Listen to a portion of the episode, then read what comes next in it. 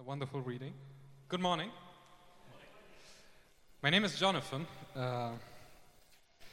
I've been a member of this church since last September, when my adorable wife Maria and I moved to London from Germany. So that's why my English is not perfect, as you may expect from someone who's preaching to you today. But and if you may have questions, if he's from Germany, why is he so dark? Well, my parents are Italians, so I'm Italian actually, although I'm from Germany, so that's the reason why. I'm really thankful for the honor of being here today and share with you the incredible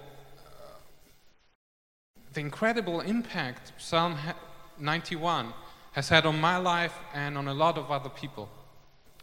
It is a really wonderful psalm, full of words of comfort and of hope.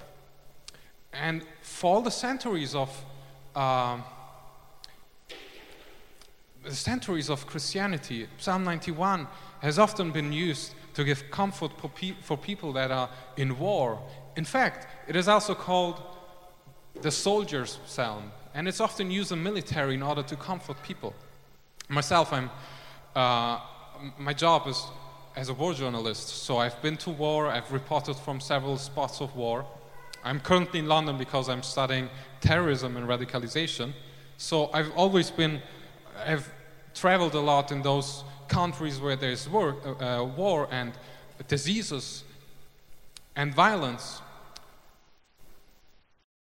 And Psalm 91 has always had something incredibly near and intimate to me. And I've often heard a really wonderful story, often by several, especially by military chaplains in Iraq and in Afghanistan. I've often heard by American pastors who are helping soldiers in Iraq and Afghanistan, a wonderful story I want to share with you. It's during the First World War. There was a brigade, an infantry brigade called the 91st Brigade, just like the Psalm. And the soldiers in that unit were young. They were merely 18, 19. They were from the Midwest, the Rocky Mountains. And they were called the Green Soldiers because they had never seen combat. They had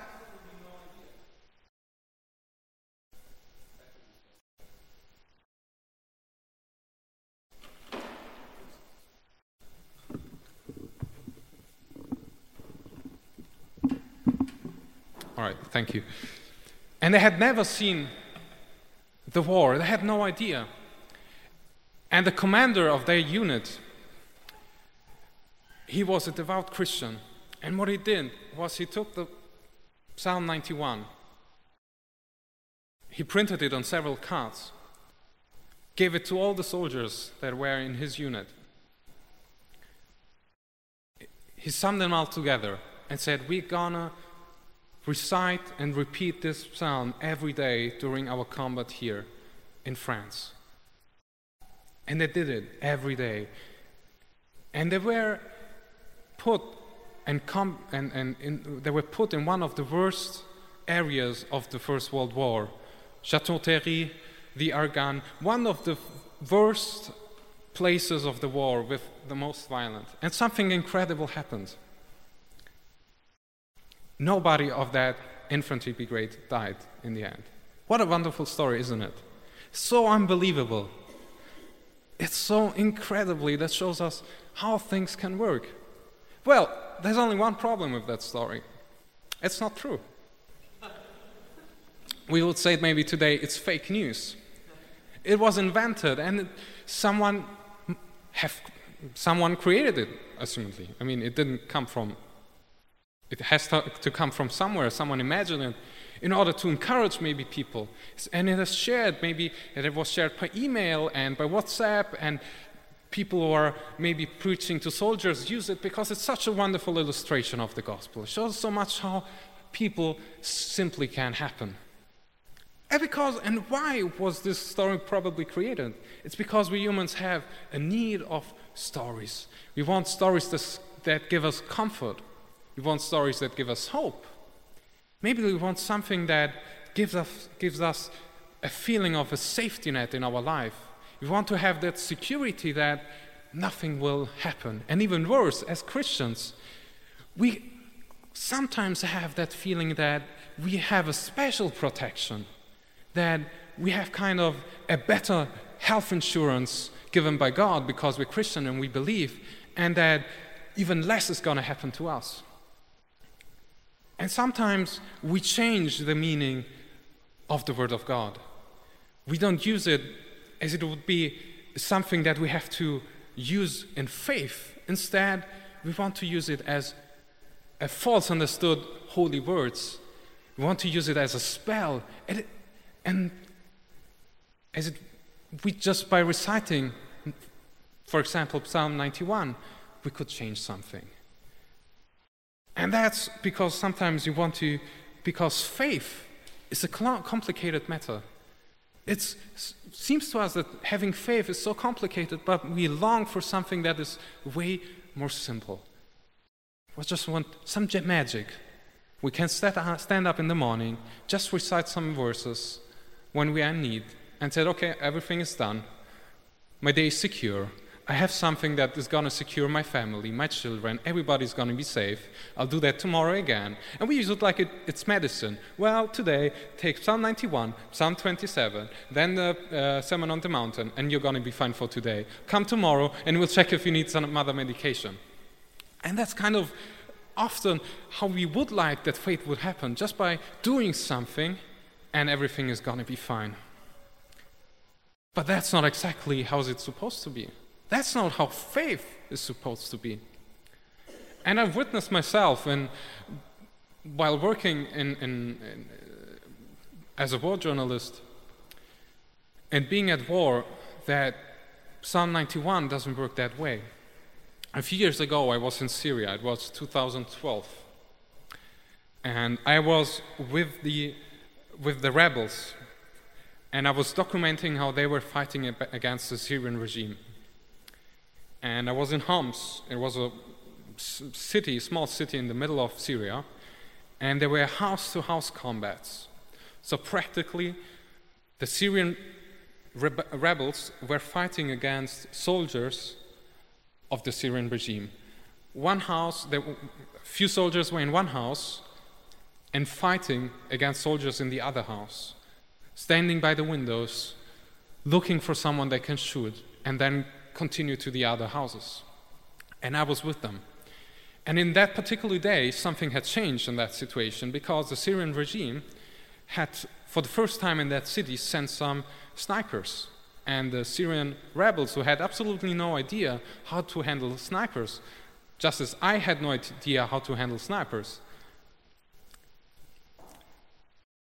And they had absolutely no idea, and so we were standing there. I was trying to document what was happening on the front line.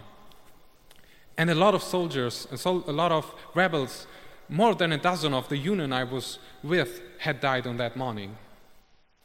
And so it was getting late, and I was standing next to the window, trying to get a few good shots with my photo camera.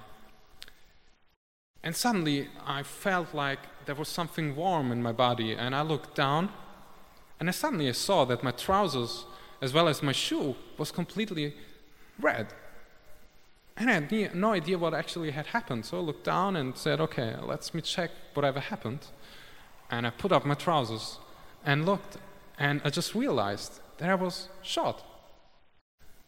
My leg was shot. I had an incredibly big hole in my leg. I had no pain in that moment, but I said, okay, something happened right here, and, well, how should I handle that? And so the commander of the unit I was with, according to a few things we had established before I was on the front line, he said, well, you know what's going to happen now. We don't have time to take care of you. You're not a soldier. So you know where our base camp is, which was 6 kilometers away, back in the suburbs. I said, well, I really hope, because you're a nice guy, that we're going to see you tonight at our base. God bless you. and good luck. And so they moved to the next house, and I was there alone. It was getting dark. And I said, okay, that's so. What was that again with Psalm 91, that nothing would happen to me? Was it? I don't know. It's just, I remember there was something, just like I had kind of a special travel insurance. It was the soldier's psalm. I guess, well, probably it's going to working for journalists too. It didn't work. I was shot. I had no idea. So while I was working, so I stood up and tried to walk back those 6 kilometers. It was getting dark. And I remembered the words of Psalm 91. And there were a few words that really I remembered in that moment. And while everyone was shooting in the darkness, while I was going back, and on the road line, on the side of the roads, there were dead soldiers, dead women, dead children, people actually crying for help because they were dying on the streets, and nobody was able to help them. I remembered verse 5 of Psalm 91, which says, "You will not fear the terror of night, nor the arrow that flies by day." And verse 7, "1,000 may fall at your side, 10,000 at your right hand, but it will not come near you." Well, I said, well, actually it came near me, and it hit me too. So, how does it work? Why does Psalm 91, the special help I have because I'm Christian? Normally, God should help me more because I'm a Christian and should work. Why didn't it help? And it's a question that I know I'm not the only one who was on this point and said, well, but you promised God that everything would go okay. I mean, what's the benefit of actually being a Christian if right now I'm in a bad situation? Why can't you help me? What's the problem? I thought that once I have a relationship with God, everything will be fine. My life would be nice. My children would finally start to behave. My husband would be a nicer man. I thought all this would happen now that I'm a Christian. Why doesn't it work? What happened? What's the Bible? Why doesn't it work? It's such, I mean, Psalm 91 is so well written, so nice words, so nice promises. But does it actually work? And that were a few questions I had. And then I looked into the Bible and discovered a few things I want to share with you. The really nice thing is that actually in the New Testament, there's someone who takes a few verses of Psalm 91s and proposes them and discusses them again. And it's someone with incredibly power. Well, it's not Jesus. It's not one of the apostles. It's not Paul. Well, it's actually the devil who starts to talk about Psalm 91 in Matthew 4. And it's something I just want to read to you. And Jesus was going, it's a situation in Matthew 4. Jesus was going to the wilderness. Jesus was led by the spirits into the wilderness. It's Matthew 4. Into the wilderness to be tempted by the devil. After fasting 40 days and 40 nights, he was hungry. The tempter came to him and said, "If you are the Son of God, tell those stones to become bread." And Jesus answered, "It is written, man shall not live on bread alone, but on every word that comes from the mouth of God." And then again, the devil comes, and now he starts to cite Psalm 91 and said, well, and he took him to the holy city before that and had him stand on the highest point of the temple and said, "If you are the Son of God, throw yourself down. For it is written," and now Psalm 91 comes, "He will command his angels concerning you, and they will lift you up in their hands, so that you will not strike your foot against a stone." Well, seems like the devil is doing exactly the same thing I was doing, using Psalm 91 because it's promising something. And Jesus answers, "It is also written, do not put the Lord your God to the test." He outwits him.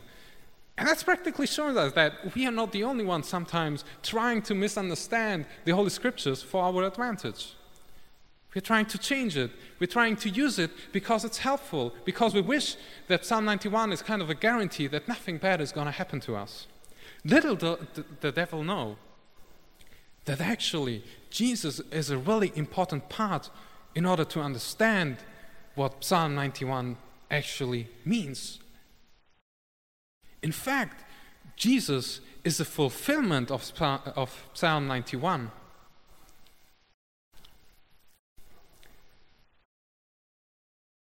Jesus had in that moment the possibility to stop everything, to use Psalm 91 in order to save himself and to say to the devil, well, actually, you're right, Psalm 91, it's a pretty good excuse not to die on the cross. I'll take that chance. I like it here in the world. I'll stay here. Who cares about dying? It's not that nice.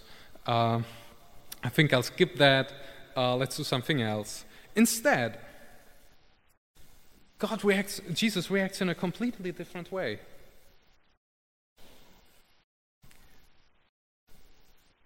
And actually, the promises of Psalm 91 were fulfilled afterwards by the death and the resurrection of Jesus.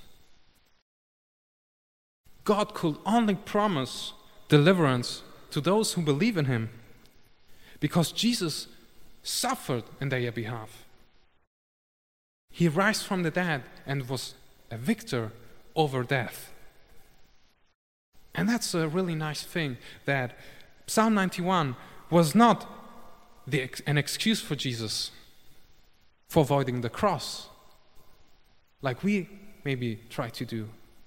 It was not an excuse to say, well, I'll skip that. Instead, it was the reason for him to going to the cross. Because by dying for us on the cross, he could fulfill and expand the promise he made in Psalm 91. Because Psalm 91, we found an eschatological and eternal perspective. It's just momentary gain. It just says, okay, you're going to be fine, but then death is going to come, and that's the end. Instead, Jesus, by fulfilling on the cross the promise of Psalm 91, he extends it and gives another perspective. He opens it to eternity and says, not only am I going to be there for you in life, not only am I going to look for you and give you promises you can live on, but I will also completely fulfill them in eternity because I died for you on the cross. And that's more than a promise. It's more than nice verses. It's more than a few words we can recite and hope that they work. It's an eternal word, a provision we can really live by. And that's one of the best things we can actually have and understand from the Bible. A few years after I was shot in Syria, I was working in Russia. It was during the Crimea crisis, and I was actually in Ukraine and doing some interviews, and suddenly I was arrested by the Russian Bureau of Investigation, and they put me in a van, brought me over the Russian border, and then I was there, solitary confinement in Russia, alone, in darkness. It was cold, and they wanted me to, and they arrested me because they said that I was not only a spy, but I was also trying to stop the investigation of the police, and that would mean that I would spend more than 20 years in Russian prison. And that was actually for me worse than being shot. I mean, when I was shot, I had incredible fear that I could get an infection. I knew how the medics were working in Syria, and that would have meant that the best situation that could have happened to me was that I would just lose my leg. But now I was in Russia, I was alone. I had my family back home, and I said, what's going to happen if I'm going to stay here for more than 20, 25 years? And I was not alone. Although I was in solitary confinement, I was not alone. I had some company, which consisted of a rat, a few cockroaches, and I really had a difficult time actually to understand how to get some sleep while both the rats and the cockroaches were trying to feed off me. because, well, they were, just as I was really hungry because the food was bad, their food was even worse, I guess. So they had some fresh, a fresh young guy there, and they hope, well, maybe finally we're gonna get something to eat properly. So I was in that problem. I was in that situation, and back, and then again, I remembered Psalm 91. And this one, and this time, it was the verse 12 and 13. And verse 13 says, "You will tread on the lion and the cobra." In my case, it was actually the rat and the cockroach. So you will tread the lion, the cobra, the rat, the cockroach. You will trample the great lion and the serpent. And practically, that's a really odd situation, but Psalm 91 really inspired me how to get out of the situation to get rid of the rat and the cockroach. So I remembered Psalm 91. It said, "You will trample the great lion and the serpent." I said, all right. Let's do some biblical, let's put it really into action. How can I get rid of the rat and the cockroach? So I couldn't trample on the cockroach because that's not how cockroaches work. They're really resistant, and you just can't hit them with the shoe because it's gonna get worse, because then the worms come out of the cockroach and they're gonna multiply and so on. And I couldn't trample a rat because, well, rats are fast. So what I said, okay, trample, what's the alternative to trample? And well, that's a bit odd.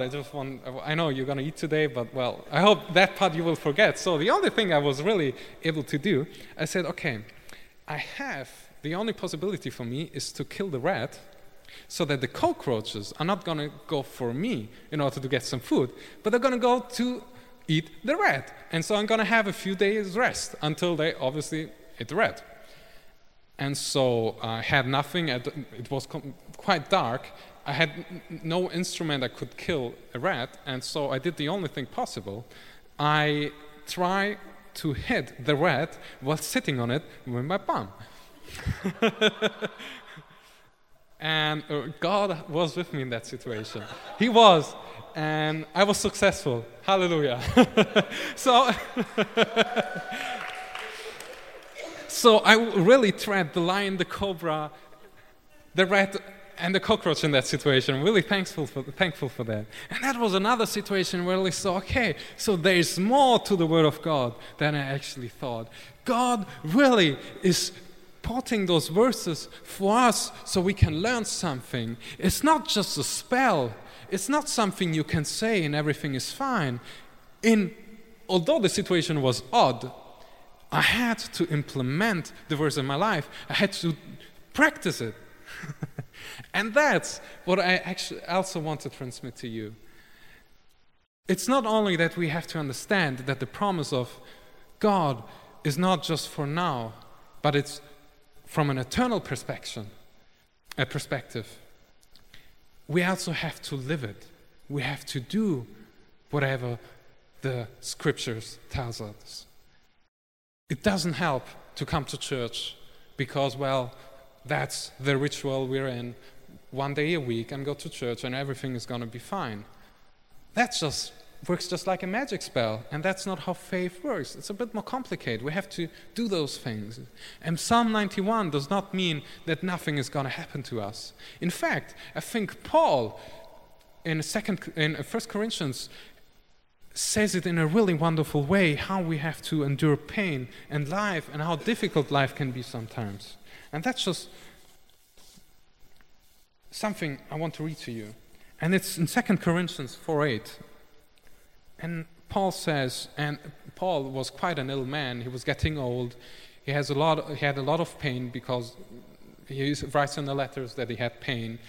He had endured sufferings, persecutions. He had been hit and tortured, and he writes, "We are hard-pressed on every side, but not crushed, perplexed, but not in despair, persecuted, but not abandoned, struck down, but not destroyed. We always carry around in our body the death of Jesus, so that the life of Jesus may also be revealed in our body." Incredibly realistic words. We are hard pressed in our lives, We are perplexed, we are persecuted, struck down, but we are not destroyed. And I want to remember you today, remember to you and remember to me, that although we are in difficult situations, maybe life isn't working out exactly how we plan to do. Maybe our husband is not as perfect as we imagined he would be once we would go to Christ. Maybe our children do not behave. Maybe our children are in jeopardy and they're at risk. Maybe we are ill. Maybe we lost a job. There are other things that can go wrong in our life. And I want to encourage today, I want to encourage you and I want to encourage me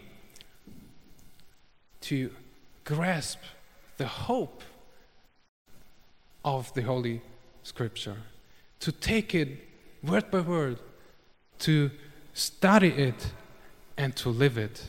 Not to repeat it as an insurance, but to live it and by stay in our faith in Christ. Faith is complicated. It's not easy. No one ever said it's easy. It doesn't mean we can take it apart and just stay by the rituals of Christian life. We have to live it and endure our faith. And I really hope that step by step we can come to that point where we realize that Psalm 91 has really touched us, the reality of our life. And that when we read the first verse of Psalm 91, we can really realize it. Whoever dwells in the shelter of the Most High will rest in the shadow of the Almighty. And that's not just mere words. It's reality lived through faith. Amen.